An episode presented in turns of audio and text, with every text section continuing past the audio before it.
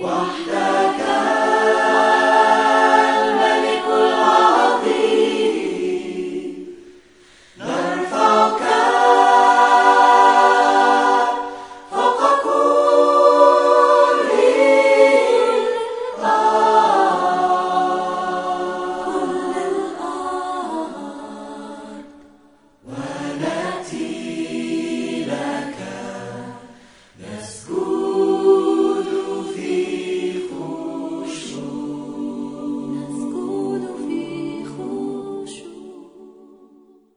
Hello, listening friends. We are glad you have joined us once more. مرحبا بكم أيها السادة المستمعون يسعدنا أنكم عدتم مرة أخرى للإصغاء إلينا في هذا البرنامج And we have been going through a series of messages on the fruit of the Spirit. كنا نتأمل في بضعة رسائل عن ثمر الروح القدس We began by explaining how stress is very important to the manifestation of the fruit. بدأنا حديثنا في تأكيد أن الإجهاد أو التوتر أو الضغط قد لا يكون تأثيره سلبيا بل ربما يكون مفيدا جدا بالنسبة لثمر الروح القدس And we looked at love and joy. وتأملنا في المحبة والفرح And this is the third of the fruit of the Spirit, and it is peace. وهذه هي الثمرة الثالثة من ثمر الروح القدس وهي السلام Have you ever found yourself in a situation where you became envious of another person? هل وجدت نفسك يوما في موقف صرت فيه تحسد إنسانا آخر Even though you are content where you are, yet you discover that an old friend has become more successful than you are. حتى إذا كنت قانعا وراضيا حيث أنت فأنت تكتشف أن صديقا قديما لك أصبح أكثر نجاحا منك What does go through your mind? ماذا يجول في خاطرك في هذه الحالة؟ Do you wish him ill? هل تتمنى له الأذى والضرر؟ Do you hope he will fail? هل تأمل أنه سوف يفشل؟ Does your attitude toward this person change? هل يتغير اتجاه تفكيرك نحو هذا الإنسان؟ If that's what you do, do you know what is happening to you? إذا كان هذا هو ما تفعله أتعرف ماذا يحدث لك؟ You have become infected with a deadly virus called envy. لقد أصبت بعدوى فيروس مميت اسمه الحسد And one of the serious symptoms of that virus of envy is the loss of peace. أحد الأعراض الخطيرة لفيروس الحسد هو فقدان السلام In most cases, when that happens, you don't have sufficient antidotes to win the secret war that will be with you for a long time. وفي معظم الحالات عندما يحدث ذلك فأنت لا تملك الأجسام أو المواد المضادة التي تمكنك من أن تنتصر في الحرب السرية التي ستشتعل فيك لمدة طويلة No wonder Proverbs 14:30 tells us, أن يقول العدد الثلاثون من الأصحاح الرابع عشر من سفر أمثال "A heart at peace gives life to the body, but envy rots the bones." حياة الجسد هدوء القلب ونخر العظام الحسد For those of you tuned in into this broadcast for the first time, we have begun a series of messages on the fruit of the Spirit. إلى أولئك الذين يصغون إلى هذا البرنامج للمرة الأولى نود أن نقول لهم إننا قد بدأنا سلسلة من الرسائل عن ثمر الروح So far, we have discussed love and joy. وحتى الآن قد انتهينا من مناقشة المحبة والفرح And today we come to peace. ونأتي اليوم إلى السلام In fact, in Galatians 5, Paul lists jealousy and envy as the works of the flesh. وفي الواقع في الأصحاح الخامس من رسالة غلاطيا يسجل بولس أن الغيرة والحسد هما من أعمال الجسد Let us read Galatians 5 19 to 21. دعنا نقرأ من الأصحاح الخامس من رسالة غلاطيا من العدد التاسع عشر إلى العدد الحادي والعشرين أعمال الجسد ظاهرة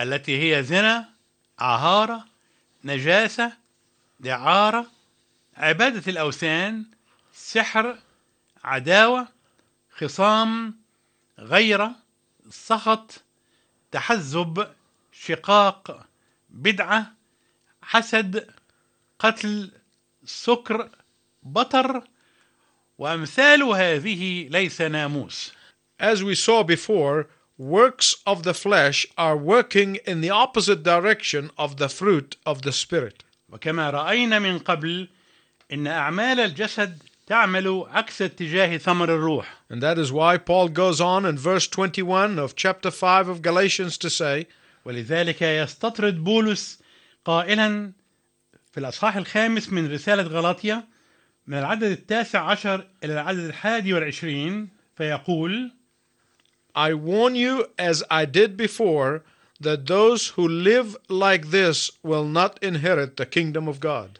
أقول لكم كما سبقت فقلت أيضا إن الذين يفعلون مثل هذه لا يرثون ملكوت الله Envy is like a virus. الحسد هو كالفيروس That virus causes you to resent people for what they have which you don't have. هذا الفيروس يجعلك تغتاظ وتمتعض من الناس لأن لديهم ما هو ليس لديك A widely circulated magazine recently dubbed the decade of the 90 as the age of complainers. وصفت مجلة واسعة الانتشار مؤخرا عقد التسعينيات بأنه عصر المتذمرين والشاكين Complaining is often the product of envy. الشكوى والتذمر هما غالبا نتاج الحسد Envy is not a virus that is exclusive to those who don't have anything. والحسد فيروس ليس قاصرا على أولئك الذين يفتقرون إلى أشياء Not necessarily. ليس هذا بالضرورة King Ahab of Israel had everything. فقد توافر للملك آخاب ملك إسرائيل كل شيء But when he could not get a tiny little field that belonged to a poor man by the name of Naboth, he became sick with envy. ولكن عندما تعذر عليه أن يستحوذ على حقل صغير كان يمتلكه رجل فقير اسمه نابوت أصبح آخاب مريضا بالحسد He pouted and sulked until his wicked wife, Queen Jezebel, plotted to kill the poor man. فتجهم وغضب واستاء وعبس حتى أن زوجته الشريرة إيزابل تآمرت على قتل الرجل المسكين and took his field from him to satisfy her wicked and envious husband. وأخذت من الرجل المسكين حقله لكي تشبع زوجها الشرير الحسود It is not only those people who have nothing who are envious, فليس أولئك الناس الذين ليس لهم فقط هم الحسودين but those who have everything. لكن حتى أولئك الذين لهم كل شيء You will find the story in your Bible in 1 Kings 21 1 to 24. تستطيع أن تجد هذه القصة في كتابك المقدس في سفر الملوك الأول الأصحاح الحادي والعشرين من العدد الأول إلى العدد الرابع والعشرين There are some people who have everything and yet they are envious. هناك بعض الناس الذين يمتلكون كل شيء ومع ذلك تراهم حسودين And yet I have known people who had very little in terms of material possessions and yet they are contented and had the peace of God. ومع ذلك فقد عرفت أناسا ليس لديهم سوى القليل جدا من الأمور المادية ومع ذلك فهم قانعون ولهم سلام الله Even though these people are poor, they rejoice for the blessings of others. فبالرغم من كون هؤلاء الناس فقراء إلا أنهم يبتهجون لما لدى الآخرين من بركات My listening friends, please listen to me carefully. أيها الأصدقاء المستمعون أرجو أن تنصتوا إلي جيدا Envy has nothing to do with what you have. إن الحسد لا علاقة له بما لديك Envy is an incapacitating virus. الحسد فيروس يضعف صاحبه ويجعله عاجزا Envy is a dilapidating virus. الحسد فيروس يخرب ويهدم Envy is like a cancer that causes men to regress to childhood attitude and expressions. الحسد هو كالسرطان الذي يجعل الرجال يرتدون إلى مواقف الطفوله وتعبيراتها Even a godly man like King David, when he coveted and envied, he ended up committing adultery and murder. حتى الرجل التقي مثل الملك داود عندما اشتهى وحسد انتهى به الأمر إلى ارتكاب الزنا والقتل And until he repented, he lost his peace. وفقد سلامه حتى تاب You will find this story in 2 Samuel chapter 11. تجد هذه القصة في الأصحاح الحادي عشر من سفر صموئيل الثاني Envy always causes strife and loss of peace. الحسد دائما يسبب النزاع وفقدان السلام Make no mistake about it.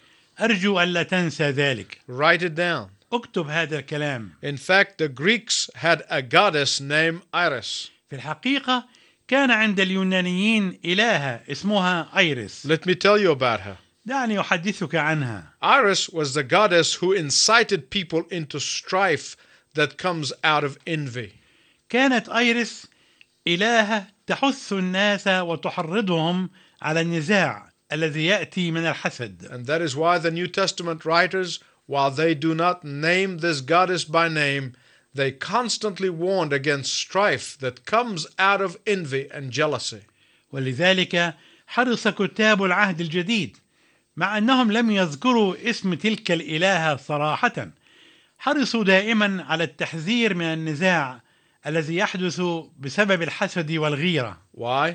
لماذا؟ Because they knew that this was how you could lose your peace. لأنهم كانوا يعرفون كيف يمكن أن تفقد سلامك بسبب هذا But then there is another virus that infects so many people. ولكن هناك فيروس آخر يمكن أن يصيب بالعدوى كثيرين من الناس and it produces the same results as envy, ويؤدي إلى نفس النتيجة كالحسد which is the loss of peace. وهي فقدان السلام This virus is anxiety. هذا الفيروس هو القلق Let me define anxiety for you. دعني أعرف القلق لك This is the way I am using the word in this message. هذه هي الطريقة التي أستخدم بها هذه الكلمة في هذه الرسالة Anxiety is the preoccupation with the unimportant things in life and the false reasoning that if those things are attended to, life will be great.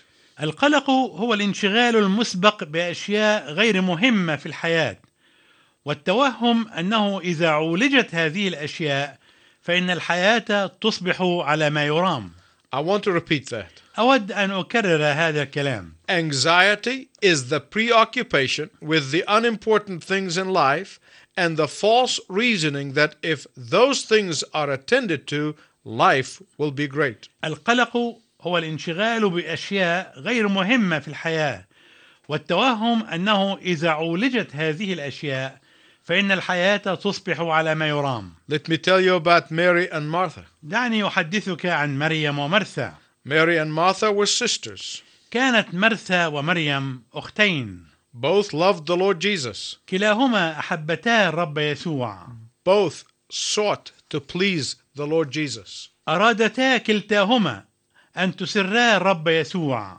Both were believers. وكانتا كلتاهما مؤمنتين In Luke chapter 10, verse 38, we read, وفي الأصحاح العاشر والعدد الثامن والثلاثين من إنجيل لوقا نقرأ هذه الكلمات As Jesus and his disciples were on their way, he came to a village where a woman named Martha opened her home to him. وفيما يسوع وتلاميذه سائرون دخل قرية فقبلته امرأة اسمها مرثا في بيتها Yet Martha became preoccupied with the cooking of that perfect meal. ومع ذلك فقد انشغلت مرثا من قبل بالطعام بتلك الوجبة الكاملة I mean, it has to be perfect. أعني أنها كانت حريصة على تقديم وجبة كاملة She was preoccupied with the spotless house, that immaculate appearance. كانت منهمكة في إعداد البيت ليكون بلا شائبة بمظهر خال من الأخطاء أو العيوب Everything had to be done just right. كان كل شيء في نظرها ينبغي أن يعمل بإتقان كامل Verse 40 of Luke 10 وفي العدد الأربعين من الأصحاح العاشر من إنجيل لوقا But Martha was distracted by all the preparations that had to be made. نقرأ هذه الكلمات أما مرثا فكانت مرتبكة في خدمة كثيرة The world is searching so hard for the peace of God. العالم يبحث بكل جهده عن سلام الله The word peace is often used by many people, but few truly find it. كلمة سلام يستخدمها كثيرون ولكن قليلين هم الذين يجدون السلام Yet peace is the rightful inheritance of every believer in Jesus Christ. ومع ذلك فإن السلام هو الميراث الشرعي لكل مؤمن في يسوع المسيح The whole world is looking for peace that passes understanding, and yet that peace can only be found in Jesus Christ. العالم كله يبحث عن السلام الذي يفوق كل عقل ومع ذلك فإن هذا السلام لا يمكن أن يتحقق إلا في يسوع المسيح فقط The world is desperately looking for peace, but only those who truly follow Jesus will have it. العالم يبحث بحثا مستميتا عن السلام ولكن أولئك الذين يتبعون يسوع هم فقط الذين يمكن لهم أن يكون هذا السلام God gave it to his children through his son. لقد أعطى الله هذا السلام لأولاده عن طريق ابنه But the question is why do God's people live a life of anxiety and envy just like the rest of the world? ولكن السؤال هو لماذا يعيش شعب الله حياة القلق والحسد مثل بقية العالم تماما This happens when they become preoccupied with the unimportant things in life. يحدث هذا عندما يصبحون منهمكين في الانشغال مسبقا بالأشياء غير المهمة في الحياة Martha was preoccupied with the unimportant, كانت مرثا مشغولة مسبقا بالأمور غير المهمة while her sister Mary sought to spend time with Jesus. بينما حرصت مريم أختها على أن تقضي الوقت مع يسوع She sat at his feet to learn from him. فجلست عند قدميه تتعلم منه Verse 39 of Luke 10. في العدد التاسع والثلاثين من الأصحاح العاشر من إنجيل لوقا She had a sister called Mary who sat at the Lord's feet listening to what he said. نقرأ هذه الكلمات وكانت لهذه أخت تدعى مريم التي جلست عند قدمي يسوع وكانت تسمع كلامه Martha's preoccupation with the unimportant things caused her envy and anxiety and loss of peace. انهماك مرثا وانشغالها بالأشياء غير المهمة سبب لها الحسد والقلق وأفقدها سلامها I am sure some of you probably are saying, وأنا متأكد أن بعض الإخوة المستمعين قد يقولون What does a man know about cooking and housekeeping? ماذا يعرف الرجل عن أمور الطبخ وتدبير البيت؟ They are time consuming. إنها أمور تستهلك الوقت وتستنفده And I agree. وأنا موافق على ذلك This is true. Housekeeping work is time consuming. هذا صحيح شغل البيت يستنفد الوقت But not if it is going to crowd Jesus out of your life. ولكن لا ينبغي أن يكون الأمر هكذا إلى الدرجة التي فيها يخرج يسوع عن دائرة اهتمامك في حياتك Men who are being consumed with sports or 16 hour workday is understandable. أيها الرجال قد تكونون مستغرقين في الرياضة أو في العمل ستة عشرة ساعة يوميا. هذا مفهوم. But if it is going to crowd Jesus out of your life, then it is wrong. لكن هذا يعتبر خطأ كبيرا.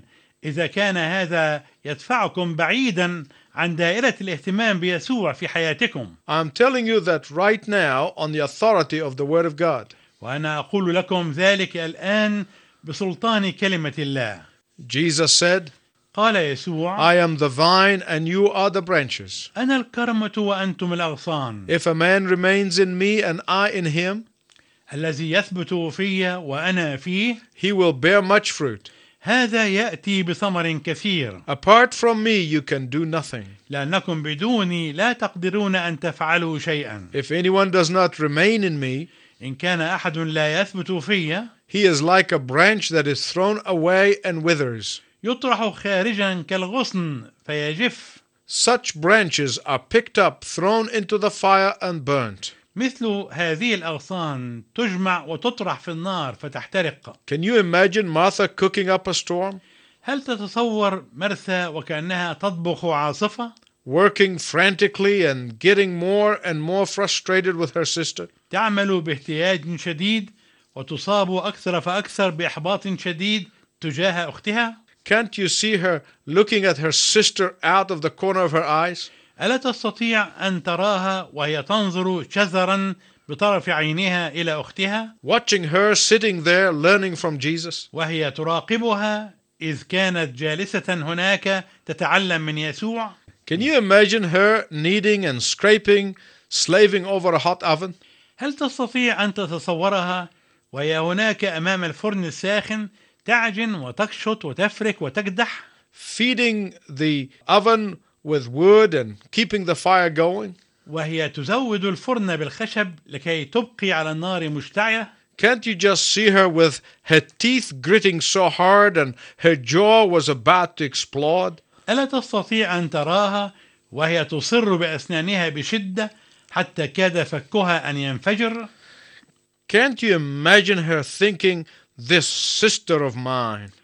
ألا تستطيع أن تتصورها وهي تفكر في نفسها قائلة أختي هذه She is insensitive. غير حساسة ومتبلدة الشعور She doesn't care if Jesus would have a decent meal or not. لا يعنيها إذا كان يسوع يتناول وجبة شهية أم لا She doesn't care if Jesus sits on a clean floor or not. لا يهمها إذا كان يسوع يجلس على أرضية نظيفة أم لا She doesn't care about perfections and appearances. لا يهمها إذا كانت المظاهر كاملة ومتقنة أم لا Oh, this sister of mine, she's just too spiritual for her own good.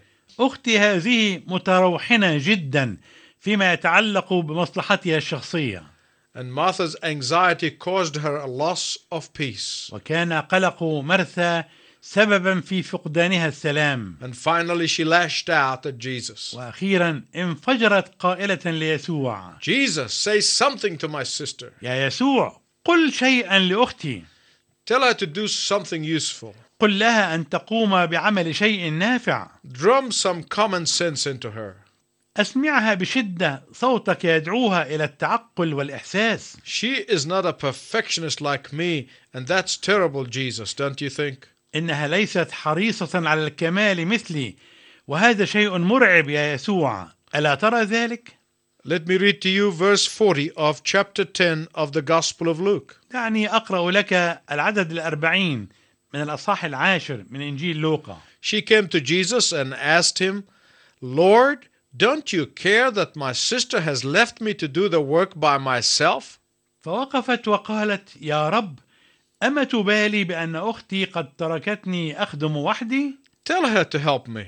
فقل لها أن تعينني And I want to tell you more about Mary and Martha. وأود أنني أحدثكم أكثر عن مرثا ومريم I want to tell you more about Martha's loss of peace. أود أنني أحدثكم أكثر عن فقدان مرثا لسلامها And I want to tell you about Jesus' answer uh, to Martha's envious request. وأود أنني أتحدث إليكم عن جواب يسوع على طلب مرثا الحسود But now we have run out of time. لكن لأن الوقت قد مر بنا Until we meet again, فإلى أن نلتقي معا مرة I أخرى wish you God's richest blessings. أرجو لكم بركات الله الوفيرة